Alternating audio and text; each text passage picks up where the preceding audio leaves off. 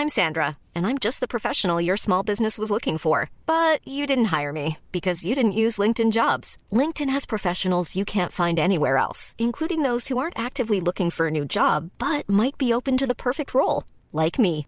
In a given month, over 70% of LinkedIn users don't visit other leading job sites. So if you're not looking on LinkedIn, you'll miss out on great candidates like Sandra. Start hiring professionals like a professional. Post your free job on linkedin.com/people today.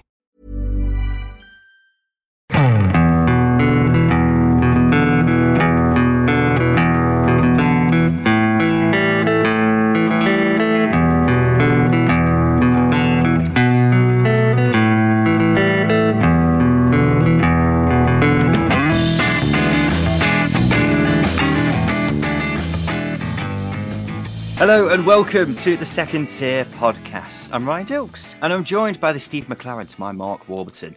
It's Justin Peach. Good day to you, Ryan. Justin, how are you? I'm very good, thanks. Yeah, but fresh off a win again this morning. You know, we've only lost one game this season playing Sundays, which is absolutely spectacular. But yeah, it's, it's great. It puts me in a good mood. I tell you what, I love hearing how you've done on a Sunday morning playing football because it's it's better than your weather chat for a start. But it's Oh, got to don't don't get me started on the weather. Whew. No, no. Oh, but you on your Sunday league ventures is what's getting me out of bed every Sunday morning, Justin. Yeah, that's good. It's good. I, I, I almost saw a, pretty much an RKO this morning as well, which is which is absolutely Oh. fantastic. Yeah, it's it's never boring, never dull on a Sunday morning. It wouldn't be a Sunday league match without an RKO, would it? On the show this week, we've got Carlo van der Watering from the Barnsley podcast. Red Reports. Carlo, how are you? I'm okay. I'm a bit unfamiliar with talking about winning feelings, obviously being a Barnsley fan, but otherwise I'm doing great. Yeah, thanks. Good stuff. Also with us is Ben James from the Cardiff podcast View from the Ninian. I just want to point out that I asked Ben to come on the show before Saturday's game, and he deserves a lot of credit for coming on because I wouldn't have blamed him if he didn't. But otherwise, Ben, how are you? Um, yeah, let's say not bad. Um, I've kind of you know slept on it, tried to get past last night, uh, yesterday's game, but um, yeah, yesterday was a, a dismal day. So I'm I'm optimistic that it can only get better today. Yeah, yeah. At least you don't have to think about it for very long until we Yeah. mention it again in five minutes' time. Uh, Exactly. well, welcome to the number one championship specific podcast. The Second Tier. Thank you for joining us wherever you are. We're going to run through all the games from the championship this weekend. Some surprise results, but again, another weekend where there's been gigantic results in terms of the grand scheme of things. So we'll go through all of them, talk about some of the news from the past few days, and then we'll finish off with Simon Grayson's Hateful Eight right at the end. A late equaliser from Josh Laurent saw Reading draw one all away at Barnsley in a massive game in the fight to stay up. Carlo, a decent enough point or two points dropped? Ah, two points dropped every day of the week, and then twice on a Sunday. Um, to be fair, it was it was it was a shocking match. Two bad sides. Um, bitter luck. We scored early on, and then I, I don't know. I, I've lost count how many times we've just lost a match tactically. I've done some research. We've lost ten points by conceding a goal in the 80th minute or later. So two points against uh, QPR, point lost against Millwall in the 89th minute, 93rd minute at Coventry, 94th minute versus Stoke, 86th minute at Fulham, and now 82nd minute at Reading. Second half, um, trying to defend the lead. And and I get Asbaghi coming out saying uh, we threw Victor Adeboyejo on because we wanted to win the match. It's the 89th minute.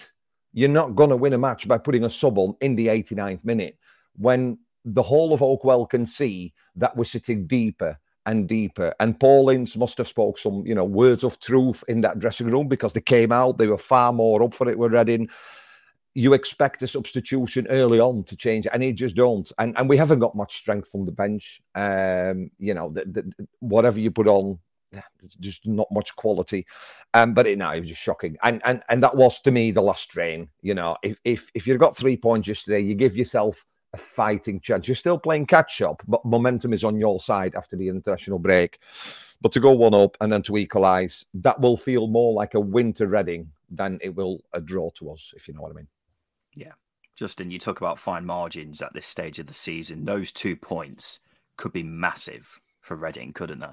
Yeah, absolutely. I think we, we said it was a must not lose for Reading and a must win for Barnsley. Um, Reading don't need to win six games on the trot. They just need to avoid losing and, and, and keep Barnsley and Derby and Peterborough within, within arm's distance. And showing that level of character and fight that they did. They missed a lot of chances in the first half, but getting back into the game after conceding an early goal, you've got to give that Reading team a lot of credit because they would have folded weeks ago.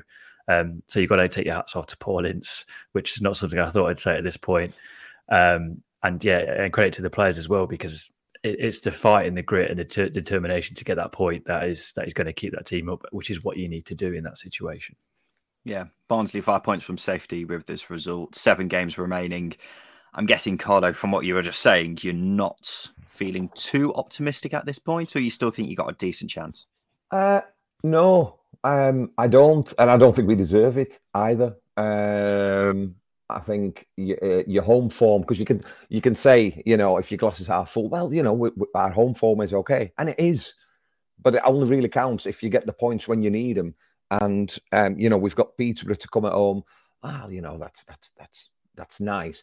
We only tend to the, the results we picked up when everybody was saying, "Oh, Barnsley doing okay." When we get the draw against Fulham, and you know, we beat Middlesbrough we're against decent footballing sides because that's when we seem to be able to, you know, scrape a result together. So, um, no, I think a lot of Barnsley fans after yesterday feel that, you know, that was sort of like, you know, the final nail in the coffin. I know mathematically things are still possible, but Reading will get a lift from this as well, and that make that catch-up game so much harder.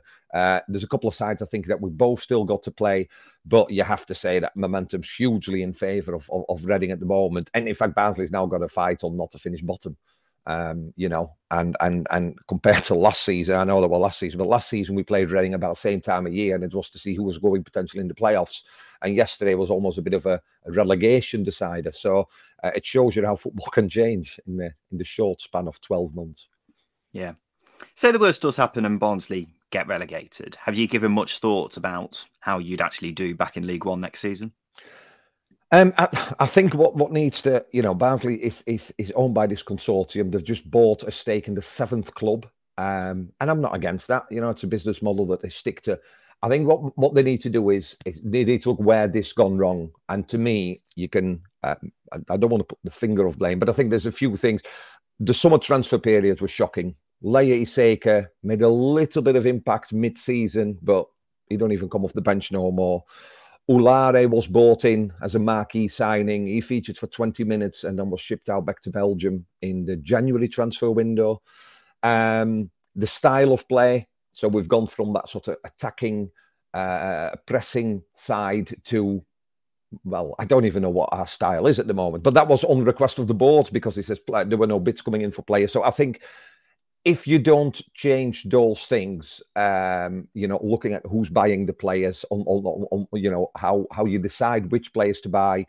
Quina and Bassi have been really good assets in the January transfer window, but that only offsets the pure, whatever you want to call them, the drabs at the bottom of a barrel that we that we bought in in, in January. So in in the summer, so they they need to just I think made some changes internally. We had a lot of stuff happen last summer with Ismaël leaving, the CEO leaving, secretary leaving, head physio leaving, and that sort of gives you like, you know, what's going off behind the scenes.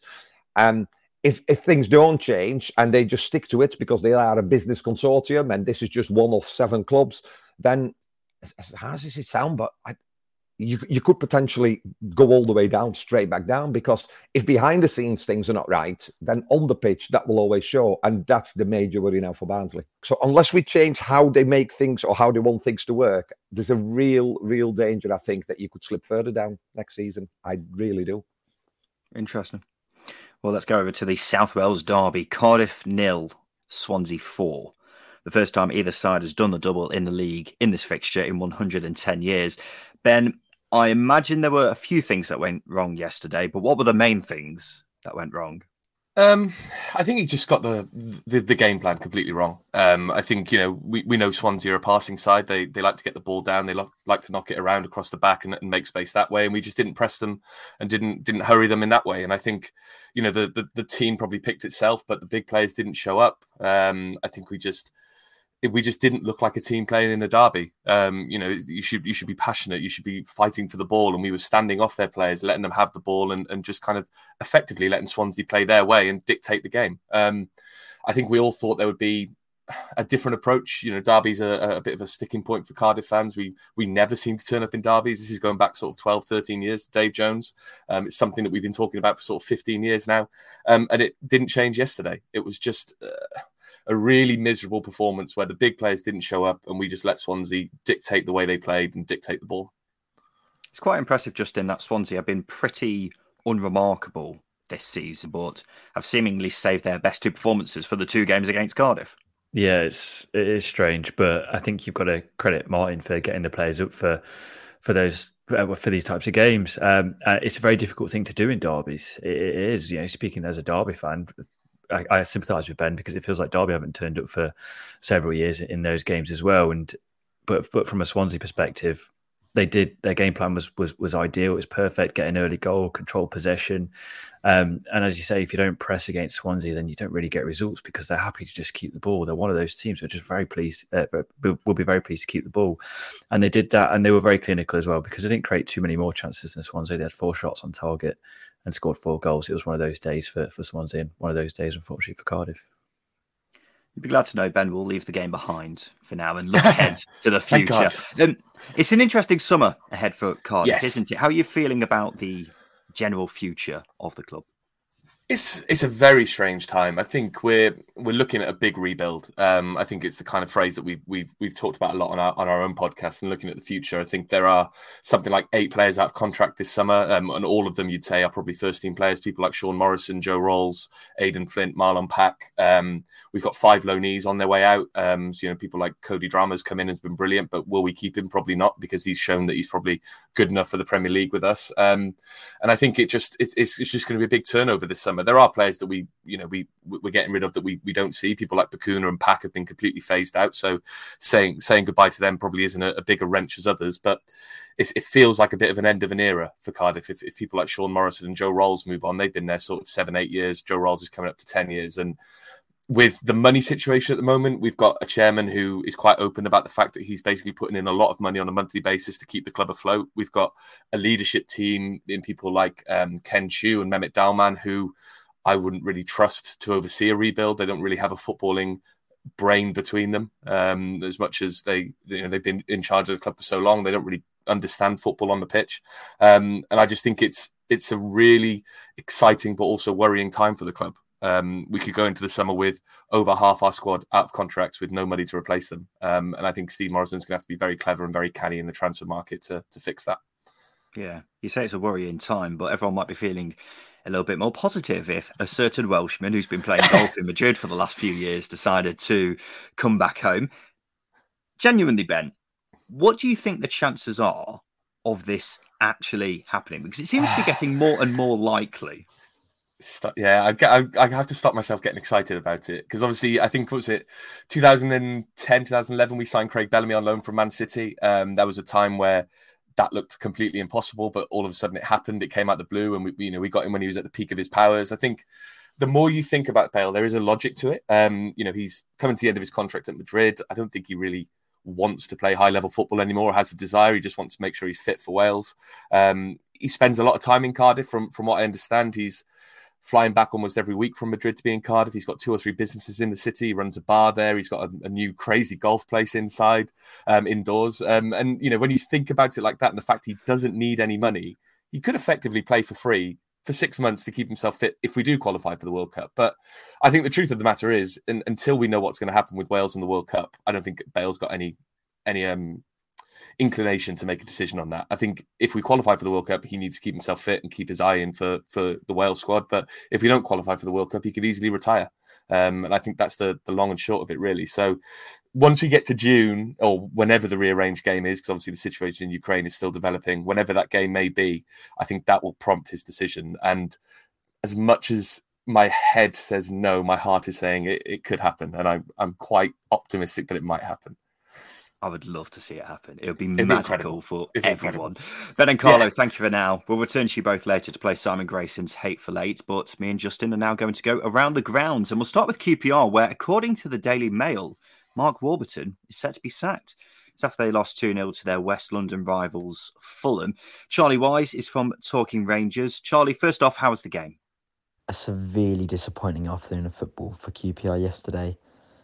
um, in the West London derby. It was kicking a man while he's down yesterday. It was um, very hard to take, albeit against a fantastic Fulham side that are flying at the top of the championship. And and to be perfectly honest, I think after the first goal, you know, Fulham didn't cause us ridiculous problems. Uh, you know, we had a couple of chances, albeit not clear cut. Um, but we're so so toothless in attack. No Chris Willock um, and Chair on the bench after being away for international duty. QPR just look a shadow of the side that we've seen this season. Really sad to see us decline the way we have, um, and and simply look out out of the count in terms of any playoff push. So um, yeah, uh, like I say, not the worst performance, um, but at the same time, um, I think this is sort of surmised and and just reinforced the lack of playoffs for QPR this season now. Well, there were reports on Saturday night that Mark Warburton was set to be sacked as QPR manager. I've seen it be very polarising on Twitter amongst QPR fans over this report. Which side of the fence do you sit on with it, Charlie?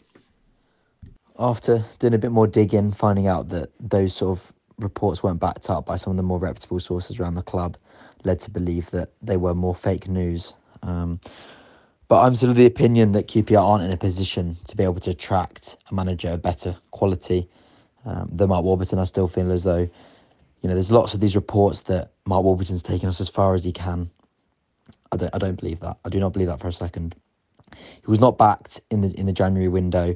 And you can see our squad depth is so weak now. The squad looks so frail.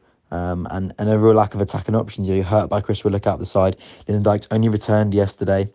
You know, we've had we've had to bring in two um, emergency goalkeepers. You know, the fullbacks has been a problem this year, and I think it's just a lack of an experience at competing at this end of the championship for me. A lot of younger players that haven't done it at this level, um, and yes, of course, some of the some of the blame does have to fall to Warburton, but at the same time, I don't see us bringing in you know any value to sacking Mark Warburton now. Maybe you can have a think about it and a review of it come the end of the season, but right now there's I, I feel as though for what we have the resources in terms of the attractiveness to an external manager so the funds available even the manager wage um, those all put together would not be able to bring in a manager better than Mark Warburton. Yeah. Well you spoke earlier Charlie about QPR's playoff chances. How do you rate them now if you rate them at all? In all honesty I truly believe now that QPR's playoff hopes have evaporated. They're behind us um, and yeah, I just don't think it's a possibility with our, our current form, the way we're playing. And then you compare that to you know some of the other sides that are coming in and trying to make that playoff push, or they're they're above us now. We're ninth in the table. Yes, we've got a game in hand. Yes, we're not a million points off, but sometimes you have to read between the lines. And QPR are not in a good position now. No Chris Willock. He's our talisman. Everything goes through him when we're creating chances and creating goals. He's not there. Ilias Chair's out of form. You know, Lyndon Dykes, he's only just come back for one game. You know, how long will he be available for? Andre Gray, Charlie Austin haven't really done enough for me. They just there's a real lack of attacking threat now in that side, and a lack of experience and a lack of squad depth, and a lack of confidence and self belief. When you put it all together, and I sort of stand back and look at the chances, and I, I just don't think it's possible anymore. Thank you, Charlie. So, yeah, Justin, Mark Warburton potentially heading out of the door at QPR. I will emphasise that these are just reports at the moment. There's mm-hmm. still a chance that it won't happen. And at the time of recording, nothing has happened. So, I'm not really sure what to make of these reports at the moment. But um, say Warburton does get sacked, Justin, what would you make of that decision? It's a head over heart thing, I think. Um, your head saying, yes, it all makes sense, the run of form is sackable for any championship manager when you take it out of context, but when you put it in context, I think it would be quite quite a harsh sacking. Obviously, what Warburton has done with this team um, over his tenure, he's developed players, he's developed a team, and he's and he's made them into almost relegation fodder. He's turned them from relegation fodder into into playoff candidates, which I think is quite a, a remarkable remarkable steps on on a restricted budget. You know, he's really had to beg, borrow, and steal at times, and it's only recently where QPR have started to overcome you know budget issues, you know being able to bring in the likes of Lyndon Dykes for a fee and, and Charlie Austin, what have you. So the, the, the, it would be harsh in that sense, and it, you've got to look at the squad as well. The squad is quite thin in, in, in, places. You look at taking Chris Willock out. What can they do without Chris Willock? Uh, they've got Ilias Chair, but still they need creativity in other areas. So I think it would be harsh, but at the same time, it wouldn't be a surprise. I would say the timing of it will be very strange. Doing it with seven games remaining, I struggled to see yeah. what they'd actually be trying to achieve whether they still think they'd be able to get in the playoffs and whether it'd be mm-hmm. one last roll of the dice, I'm not too sure. If they did it at the end of the season, then I'd probably understand because it would be looking at it and saying, right, we need a change of a new set of eyes. Looking at the club yeah. is probably a better way of saying it. Because I do think QPR have somewhat underachieved this season. I think just about everyone had them down as finishing in the playoffs mm-hmm. this season, and that's looking like it's not going to happen now. I think Warburton has, you know, been hindered by having um, a lack of depth in certain areas of the squad, but he hasn't helped himself with a lack of a plan B, um, finding yeah, a way to yeah. play without Chair or Willock, and certain players being picked in the team who just don't really seem to deserve their place in the team. So um, I would understand it if they got rid of him at the end of the season, because I think as I've said previously, I don't see him being able to get a side over the line and promoted to the Premier League. He's done great to get them to the dance, and I think he's that kind of manager where he can take them from you know being nothing in the Championship, quite frankly, and then getting them in the right direction. I think he's great at doing that, but actually getting to them to the Premier League, I think they would need a new manager for that. So. Yeah. Timing strange, but I would kind of understand it to an extent. But he has done a great job in the three seasons he's been there, hasn't he? And look, mm-hmm. we're talking like he has been sacked. As we say, he might not actually be sacked, but the reports are saying he is set to be. Um, but looking on it in reflection, he has done a great job in those three years, hasn't he? Absolutely has. I think I said he's turned them from relegation fodder under um, when it was when they were under Steve McClaren, and he's yeah he's progressed them and, and turned them into playoff candidates, which in the space of three years is, is a very difficult thing to do. Um, you look at the the players that progressed under him.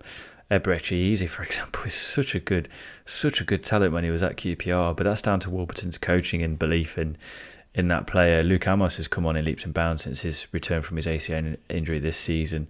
Um, and you look at other players like Chris Willock, who was at a crossroads in his career when he joined QPR, and now look at him. He's one of the when he, when he, when he's fit, he's one of the best performing players in the league. Ilias Chair was a was a serial underperformer, and he's turned him into again a consistent player. Um, so you've got to credit Mark Warburton in, in that respect, and, and as I say, it, it, would be harsh and it would be sad to see him go. But if QPR do want to make that next step, maybe they have to look elsewhere. And he's done it on a budget as well, Justin. Yeah. I remember earlier in the season when QPR were sat third and they were around the likes of Fulham, Bournemouth, West Brom, all have much bigger budgets than QPR, and the amount of money spent on their squad compared to those other teams is it doesn't even compare really, does it? And you're quite mm. right. The players he's developed in that time, Rob Dickie's another one as well, and he? he looks like a Premier yeah. League defender now. Has had a few uh, minor moments in this season where he, he's looked a bit um, debatable, but um, either way, he's a quality player. But all the players you've just listed there have benefited so much from Warburton's coaching, and taking QPR from 19th to the edge of the playoffs deserves applause in any way, shape, or form, doesn't it? So, if QPR did sack Warburton, it'd be interesting to see where they went from here. Because are they seeing it as one last roll of the dice? That's the only way I can assume they can justify the sacking. And who they'll get in, I've absolutely no idea. There aren't a plethora of options out there at the moment, are there? Maybe a man who won promotion with them 11 years ago? Well, That's the only person who comes to mind. You're quite right, isn't it? It's, it does get quite funny, doesn't it? Um, the fact that we we link Neil Warnock with every job. but well, can, how often, Justin? How often has it got to this stage of the season and someone's thought, right, pushing the Warnock button? Yeah, it's the Warnock button, isn't it? It's the nuclear option because he can keep a team up and he can certainly see a team over the line um, if, needed and they might they might revert to a friendly face in Neil Warnock. He knows the he knows the owners, he knows the management team in Les Ferdinand and, and Chris Ramsey. So yeah, it wouldn't be a surprise if they go that way if, if Warburton was to go. Um, whether or not they have a long term plan, I, I, I, don't know. Maybe even giving it John Eustace till the end of the season will be will be the step that they go in. I remember when John Eustace was caretaker manager a few seasons ago, and he wasn't the most successful. So I'm not mm. sure how how well that would look, be looked upon by QPR fans, but wait and see on whether Warburton is actually sacked at all. But it's another win for Fulham as they storm back towards the Premier League. If my calculations are correct, which they probably aren't, but it looks as if they could be officially promoted in two weeks' time away at Derby. It's been a matter of when, not if, for a while, hasn't it? Um, mm-hmm. But that's when I think it will be. Uh, Mitrovic got two goals here. His goal drought of three games is now over. He's on 37 for the season. Just needs five more to equal Guy Whittingham's modern day championship record. Eight games left. Should be doable. At least it's something for us to keep track about with uh, Fulham for the remainder of the season and actually talk about with them. Mm. Um, on Saturday lunchtime, Forest won 4 1 away at Blackpool, and I thought Forest were absolutely electric here, Justin. They were absolutely on fire. It was an incredible performance because if you're going to pay a bigger compliment to, to, to, Blackpool, they haven't been beaten like this this season. They haven't been wiped the floor with, essentially. Forest were just clinical, creative, they were aggressive. It was such a good game um, from a Forest perspective, and I think it's one of those results and performances that makes uh, other playoff chasers stand up and go, they're they're in the fight, they're, they're in this, and as well as that, it gives everybody belief needed. I think at Forest to say we can do this. Yeah, Forest. People will say that. So what? It's Blackpool, but Blackpool are a very good side, a very stubborn side, aren't they? Very defensively good as well. Yeah, and Forest looks levels above them here. Every player was at least a seven out of ten. People will be very surprised to hear that Brennan Johnson is a very good player. He's got two. It's scary how he, he seems to be getting better at a staggeringly fast rate. And he's been in brilliant form throughout the season, but he just seems to find an extra gear every time. So he's a marvellous player. Mm-hmm. Worrall and McKenna both rock solid at the back. Scott McKenna was ruled out for at least a month two weeks ago with a hamstring injury, and he was playing here, so very strange. But Forest solidifying their playoff status, considering they've got games in hand as well on just about all the teams up there. They look a sure bet for the top six at this point, don't they? Spot on, because I think you've said it before. Is uh, how how are Forest not in the playoffs already? They they they just have been so consistent since Steve Cooper took charge. At no point under Steve Cooper, I think there's tiny little wobble, literally millimeter wobble um, in January where they I think they lost back to back games, um, but they've bounced back since then. They just at no point under Steve Cooper have they looked unconvincing at all. They've been so consistent, so good going forwards. Um, it'll be hard to see them not getting into the playoffs. To be honest with you, really, really hard to see it. Yeah, they've only lost four games since Cooper took over, and I can't even Fulham, remember them. No, and only Fulham have won more points than Forest since Steve Cooper took over. Imagine if they had him at the start of the season. You'd, you'd have thought they'd been in around the top two, wouldn't you? But, but mm. they're just an amazing side. And when you've got someone like Brennan Johnson who's somehow managing to step up his game every week, that makes you dangerous in itself. But the rest of the Forest side is also getting better and better. When you're an opposition manager, you've got to try and nullify so many different threats, such as Johnson, yeah. for example, or Garner, Spence, you know, Davis. What? How do you try and deal with that? I just don't have a clue, and it must be an absolute nightmare. And that's keeping managers up all night. So right now, I'd make them favourite for the playoffs. I think it was between them and Sheffield United before, but I'm seeing more from Forest at the moment. And as I say, they seem to keep getting better and better.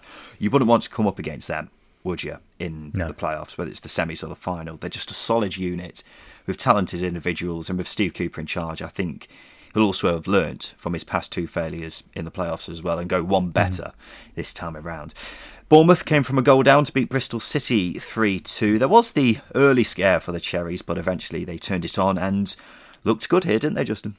Yeah, it was an example of the individual quality they've got. Um, I know some of the goals were very well worked, but I think if you just take the goals in isolation, for example, Dembele's third was just magic. The way he just mm. dances through the Bristol City team. I know Bristol City aren't the best defensively, but he made them look. I don't. Can you remember the, the, the, videos of Robin van Persie playing against all them school kids? Um, and I think Son as well. It looked like that. It was it was quite incredible, which I think is quite an indictment on Bristol City's defending as well. But yeah, Dembele made him look like mugs, and it was just the amount of quality on show here from a Bournemouth perspective. You know, it just, just, just it shows everybody that they're a team with with plenty of it. Um, and yeah, again, it's hard to see them dropping out of that um, top two race now. Yeah, Lewis Cook was marvellous in the mm-hmm. middle of the park. Got his first goal in quite some time as well. Not sure how it actually went in, but he scored nonetheless. Prior to the international break, Bournemouth had a few performances that made it look as if the pressure might be getting to them, but this was one which seem to indicate the opposite of that. And so this is it, Justin. Their final nine games. This is the final nine games that we've been hyping up for a number of months. Eight of these final nine games are against sides in the top half of the table. They're six points clear with three games in hand on some teams. It will take a pretty monstrous collapse for them not to get promoted at this point, but it can't be ruled out, can it? Yeah, it can't. It's a championship, and I think obviously Luton dropping points this weekend helped them a, a, little bit because they were a team that you could have said, okay, maybe they can they can put the pressure on Bournemouth a little bit, and obviously Huddersfield dropping points before the international break again gave Bournemouth probably that um, that persona, that, that ability to relax a little bit, be a little bit more confident, which is why perhaps they could uh, they they they played the way they did the, the, individual quality that was on show against Bristol City. So yeah, it, they could they could drop off. It'd be very difficult to see them doing it because a bit like Reading, they don't have to win every game. They can they can afford to drop some points. So I think it's just a case of being resolute defensively and relying on their individuals to carry over the line. Yeah, they've been massively helped by the fact that there aren't that many teams who are seemingly challenging them for the mm-hmm. top two. Maybe Forest, because they have got games in hand as well. I suppose. But apart from that, you're struggling, aren't you? Their their fixture list is ultimately against nearly all sides in the top half of the championship. If they don't comfortably get promoted by winning most of those games, then you have got to que- ask questions about how they're going to do when they're playing sides which are at least a level above every mm. single week next season in the Premier League. So I think this is a set of games that is not just about getting promotion over the line, it's also about seeing how they'll cope playing against top opposition week sure, in yeah. and week out. So I think Scott Parker will probably be keeping an eye on which players are able to cope with that ahead of next season in this uh, next run of games as well. So um, quickly on Bristol City, I don't think many were expecting a result here, but a decent enough effort from them. Yeah, but it's the same old Bristol City, isn't it? 28 points dropped from winning positions now. They took the lead through through Atkinson and they weren't able to hold on to it. Defensively, they've got to really get sorted this summer because that's cost them a place in the playoffs. Essentially, 28 points is a lot of points. Um, and as I say, it's, it's, cost them a place in, in the playoffs and having a, a, a, more positive season than they have. I don't know if you can call it a positive season this season. Hmm. Let's have a break, Justin. After that, we'll talk about a win for Huddersfield and a win for Stoke.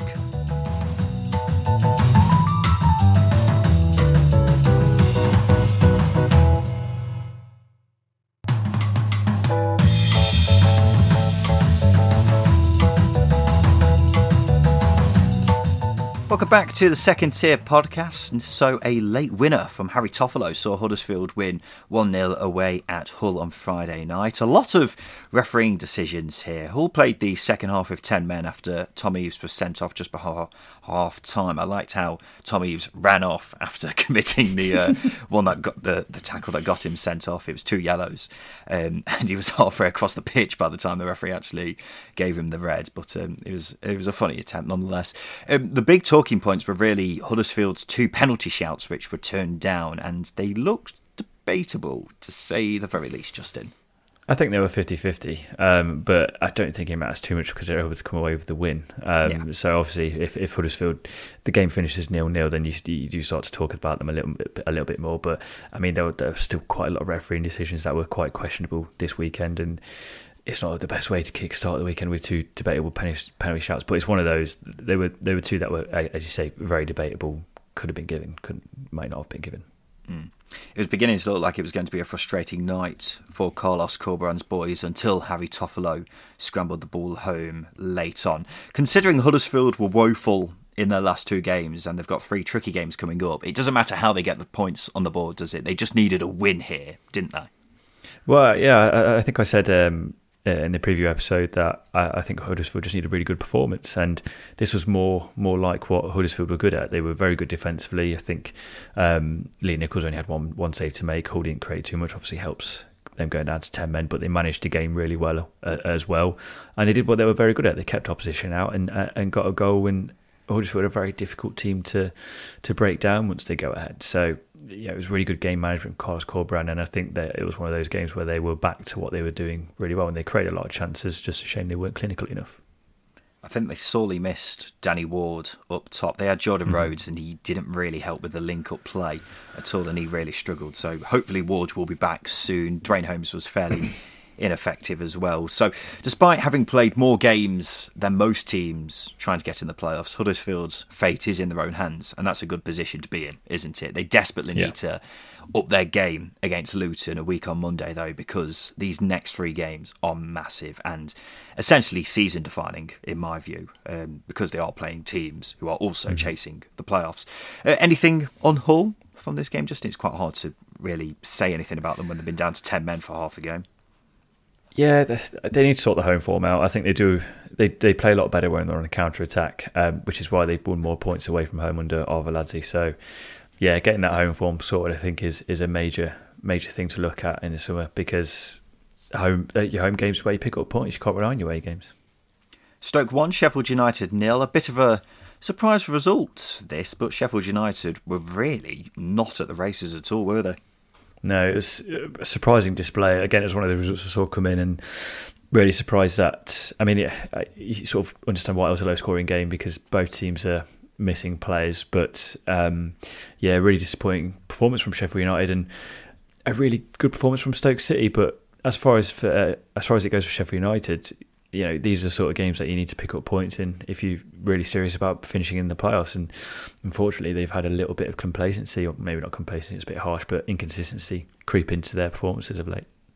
Well, they gave young Daniel Jebbison a go up front, someone I've been calling for to have a game, but it didn't really work. And I think they really missed Billy Sharp, which I suppose says a lot about how good he still is, despite getting on a bit now. But they they hmm. had players back from injury here as well. They had Baldock, Fleck, Davis, but overall it was a pretty disappointing showing from a Sheffield United side, who we all know are a lot better than that. Um, and they were really one of the big losers from this weekend. Them mm-hmm. and QPR were the only playoff chasing sides to lose, so they've lost a lot of ground on the teams around them. Speaking of QPR, though, that's who they've got in midweek, and that needs to be a win, doesn't it, for the Blades? Yeah, you're spot on. I think if QPR pick up a win, it would probably be quite difficult for Sheffield United to get into the playoffs, given that Middlesbrough and Forest are, banging form at the moment. Um, so yeah, it is, it is a massive, massive game for for um, for Sheffield United, and probably more so than it is for QPR because I say QPR have really, really drifted down the table. But yeah, for Sheffield United, it's getting players back fit, but you've got to really manage them. You're talking about Billy Sharp and missing Billy Sharp. Uh, you know, he's got a ham- he had a hamstring injury, um, which for a 36 year old is is could could be season ending if it gets worse. So yeah, finding a way to get results without the main man um, is is another thing that Heckingbottom's got to sort out. Just as as he was getting pelters from all over the place, Michael O'Neill pulls out two straight wins against playoff chasing sides as well. Uh, Josh Tymon was great, wasn't he? I think he was probably man of the match from a, a Stoke perspective. And we've had a few Stoke fans asking us where we rank Tymon amongst the best left backs in the division. What are your thoughts, Justin? Yeah, left back's a weird position, isn't it? Because I think we always struggle to um, talk about consistent left backs, but Josh Tymon certainly is certainly is up there and, and, probably one of those that has gone under the radar quite a bit, mainly because of how inconsistent Stoke have been. But I think Josh Tymon this season has probably been Stoke's most, most consistent player. Um, uh, and when you're talking about consistency, you know Harry Harry Toffolo, I think sets the bar in terms of consistency from left wing backs. But Josh Tymon, such a good crosser of the ball. Um, he's probably more, uh, from my my opinion anyway, he's much better as a left wing back in a with a back three than he is a, a left full back, um, because then he's got the freedom of the, the, the left flank. But yeah, he's, he's, a player that I rate quite highly, and a bit of a breakout season for him, I think, which is which is a massive positive. He's been at Stoke for a while without really being given an opportunity, so I'm glad he's finally got it. Yeah, completely agree. He looks a really classy player, and someone I agree with what you were saying about his consistency. When Stoke have not been playing especially well in the, the latter half of the season, Tymon's been really good still throughout that. So I think he'll be a really important player for them next season as well. Just finally on this game, it was stopped after referee David Webb was hit in the face with the ball. It was very, very funny. Middlesbrough put reassurances on their away form by smashing Peterborough 4 0. The scoreline perhaps a bit harsh on Peterborough, and I think Chris Wilder even admitted so after the game, who because Peterborough were just by no means terrible, but Middlesbrough looked really, really good here, didn't they? Duncan Watmore had one of those games where he was excellent. They only happen once every 10 or so games, but when it does, he is electric. Marcus Tavernier scored a lovely goal following Balogun has scored three goals in five league games now, so he's finally found his feet as well. So after a slight dip, Middlesbrough starting to look good again, aren't they?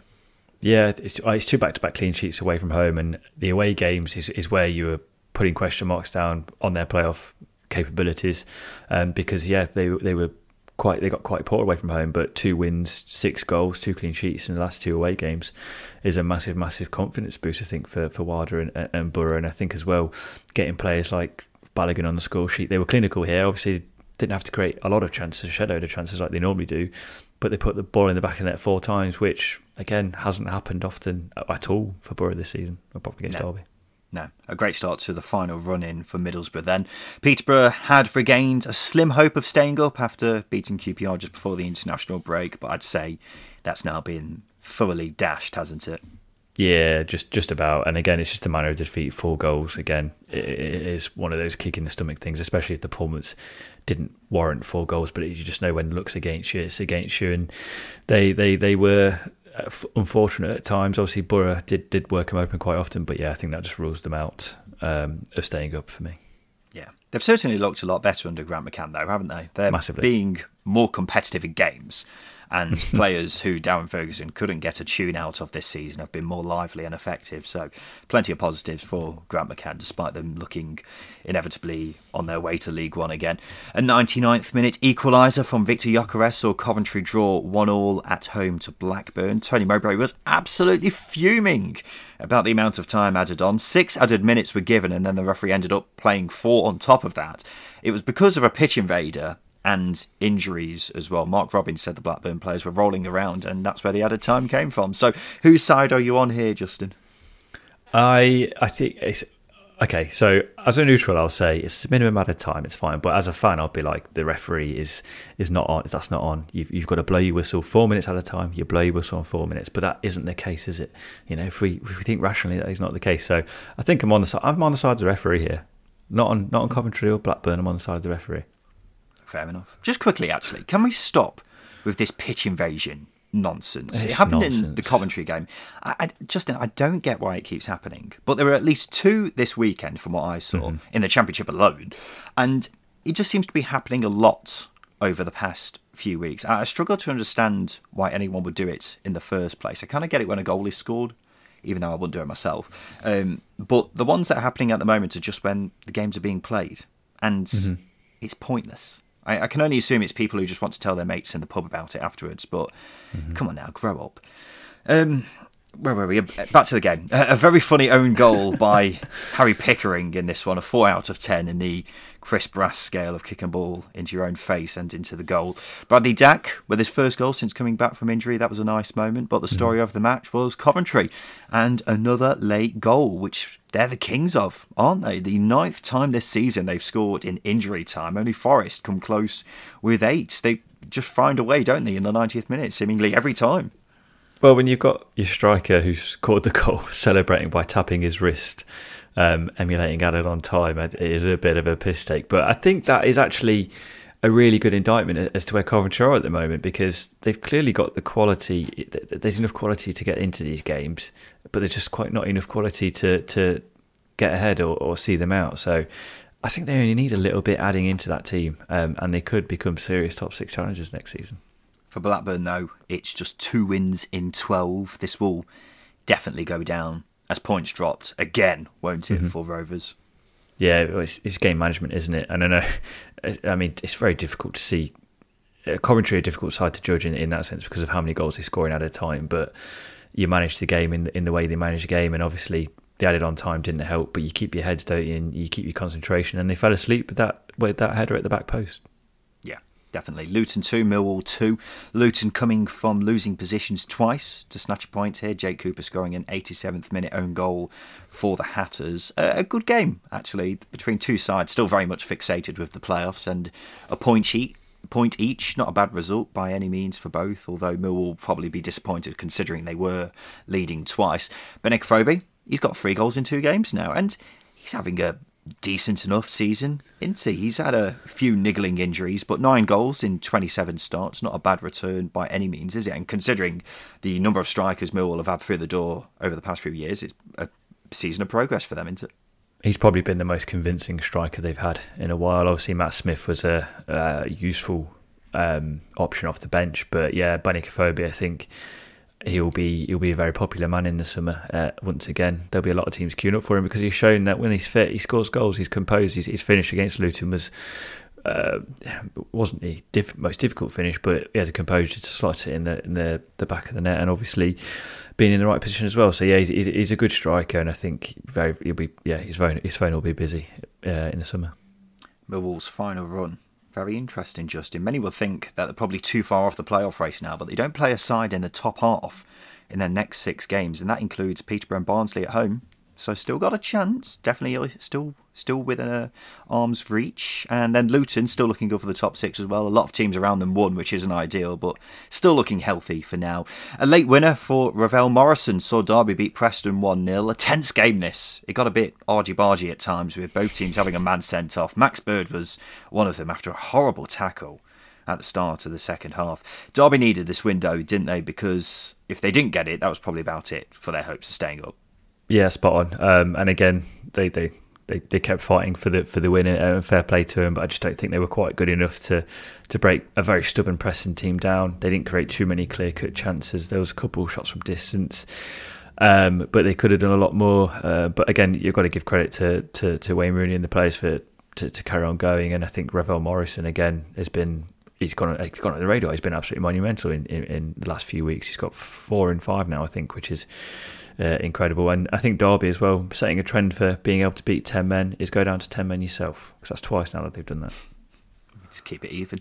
Six points from safety with six games remaining. Derby you'd have thought will need, need at least two home wins and an improvement in their away form if they're actually going to pull off the Great Escape. They have got Fulham at some point at home as well, which is not ideal. Mm. And the final game of the weekend was a West Midlands derby between Birmingham and West Brom. Not much to play for this, except for local pride. And to give us the lowdown on how it went, here's Justin Peach from the future. Ooh, this is Justin from the future, and it really was a poor game between Birmingham City and West Bromwich Albion, in which there was just a total of 11 shots throughout the game. But Birmingham were deserved winners, with Lyle Taylor scoring from the penalty spot in the 67th minute, and they proved to be a stubborn side for West Brom to break down. West Brom really struggled to get into the flow of things, with the likes of Townsend and Furlong struggling, and Karlan Grant and Robinson failing to create any combinations going forward as well. Birmingham at their very stubborn best under Lee Bowyer, and again, a very good performance, which should prove as a building block for Birmingham City going into the final few weeks of the season. Thank you, Justin from the future, and now it's time for this.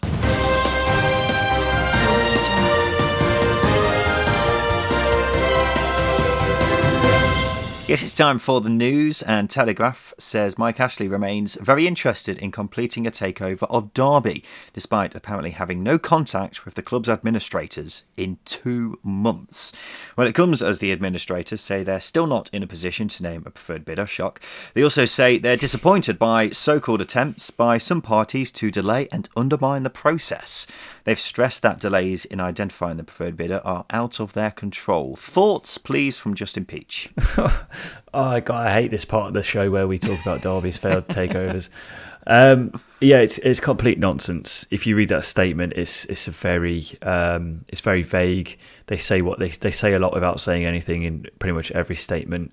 Um, and they, uh, again, they they point they point the finger at supporters and threaten supporters at the end of the statement. It's not it's not good at all. They're still making money on a process that they said would be done by the end of January. Um, and yeah, I think I could summarise it like this: Quantuma bad, Derby perilous.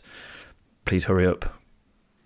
You say they're making money; they're making millions of pounds as well, aren't they? The longer this yeah. gets dragged out, they're making even more money, and it's so incredibly frustrating. And the, the worry is if this keeps getting dragged out longer and longer, then who's to say that the parties interested in buying Derby won't just toddle off elsewhere exactly. and say, right, you're taking the Mickey here now, so we're not interested anymore. And yeah. if that happens, Derby are dead, aren't they? And that's yeah. a, a, real possibility at the moment. Uh, the Sun says Derby City Council could buy Pride Park and lease it to a potential new owner. Of course, the stadium is owned by former owner Mel Morris, and that's been a stumbling block in takeover talks because Morris is reportedly wanting 22 million for the ground. So you'd hopes that would get one stumbling block out of the way. And final word on Derby: it's likely that they'll have to play pre-season this summer in their training kit. Is because their actual kit is unlikely to arrive on time. So that's good news, isn't it? Preston say they're not engaged with any party regarding a takeover, and that no offer matching the previously agreed price to purchase the club has been met. Excuse me. It's after the death of former owner Trevor, Trevor Hemmings in February. The club has received inquiries from would-be buyers since his passing. However, their statement now confirms that a period of exclusivity with one party ended without a concrete offer. We know that American businessman Chris Kirchner was interested in buying the club. Justin, anything to add? Yeah, um, Oh, well, yeah, he's, all talk, isn't he? Um, I think I can be very, very blunt. He's been all talk about the Derby process. He's been all talk about this one as well, um, and he's yeah, he's clearly not the man people think, or he's led people to believe he is. Simple. All right then. There you go. Sorry, Chris. Uh, sticking with Preston, their goalkeeper Declan Rudd has been forced to retire at the age of 31 due to a knee injury. I was quite shocked by this, Justin. He did play. Mm a handful of games earlier this season, but I didn't realise how serious this injury was, and it's just simply too early for a career to end, isn't it?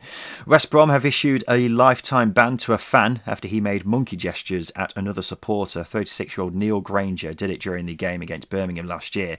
He's also been banned from all football games for three years and has been ordered to pay nearly £1,500. Worth saying, it was reported to police during the game and he was arrested there and then. So if you ever see anything like this happening, report it make sure they get caught. Sticking with West Brom, Daryl Dike is likely to miss the rest of the season with injury. He's been out since he made his first start for them, joined for 7 million quid in January, and has played just 84 minutes for them, Justin. Pretty much summarises their look this season, doesn't it? Yeah, spot on, and he could well be off to uh, to Besiktas in the summer to join up with uh, um, Ismaël. So, yeah, it could be a short stay, but hopefully, hopefully it isn't because he's a talented player, and I do feel for him because he was such an exciting, exciting player last season for Barnsley.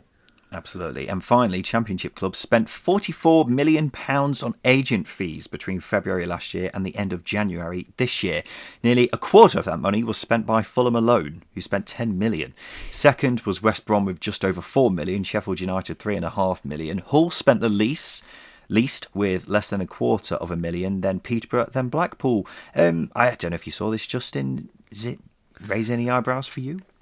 No, uh, I think every time these fees come out, I think everybody says the same thing. Oh, money's not staying in football and all that, and that's that. Yeah, absolutely spot on. But it's something that you can't control. It's an unregulated industry. Agents, uh, you know, you just look at Mino Raiola, for example, and the money he demanded for Pogba.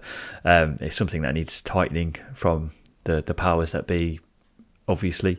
But yeah, it's it's it's frustrating that the money doesn't stay in the game, but that's that's unfortunately the the, the world we live in at the moment. Mm, it absolutely is. Right now, it's time for the polls. This is the part of the show where we give the listeners three questions on Twitter because we want to get their thoughts on all things to do with the championship. So, the first question we asked was this. Firstly, Mark Warburton's reportedly about to be sacked by QPR. What do you think of it? Harsh or deserved?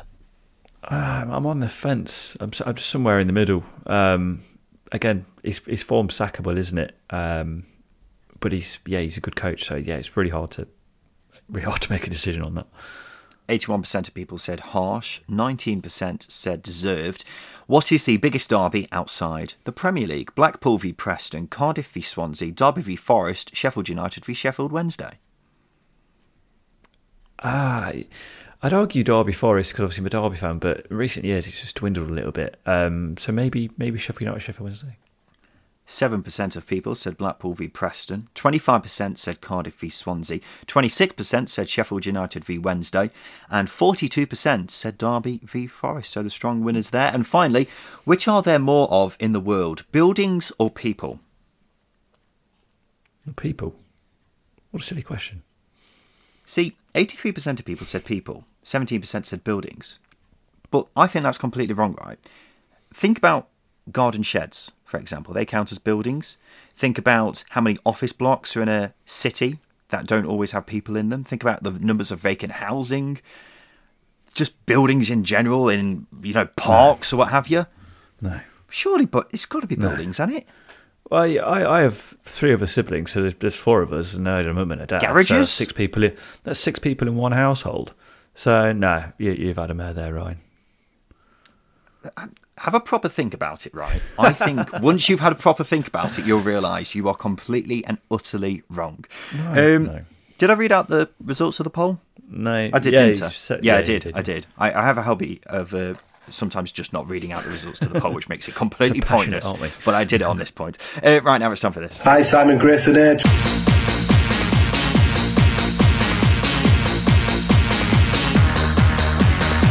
So it's time for Simon Grayson's Hateful Eight. Welcome back to the show. Ben James from the Cardiff podcast, View from the Ninian, and Carlo van der Watering from the Barnsley podcast, Reds Report.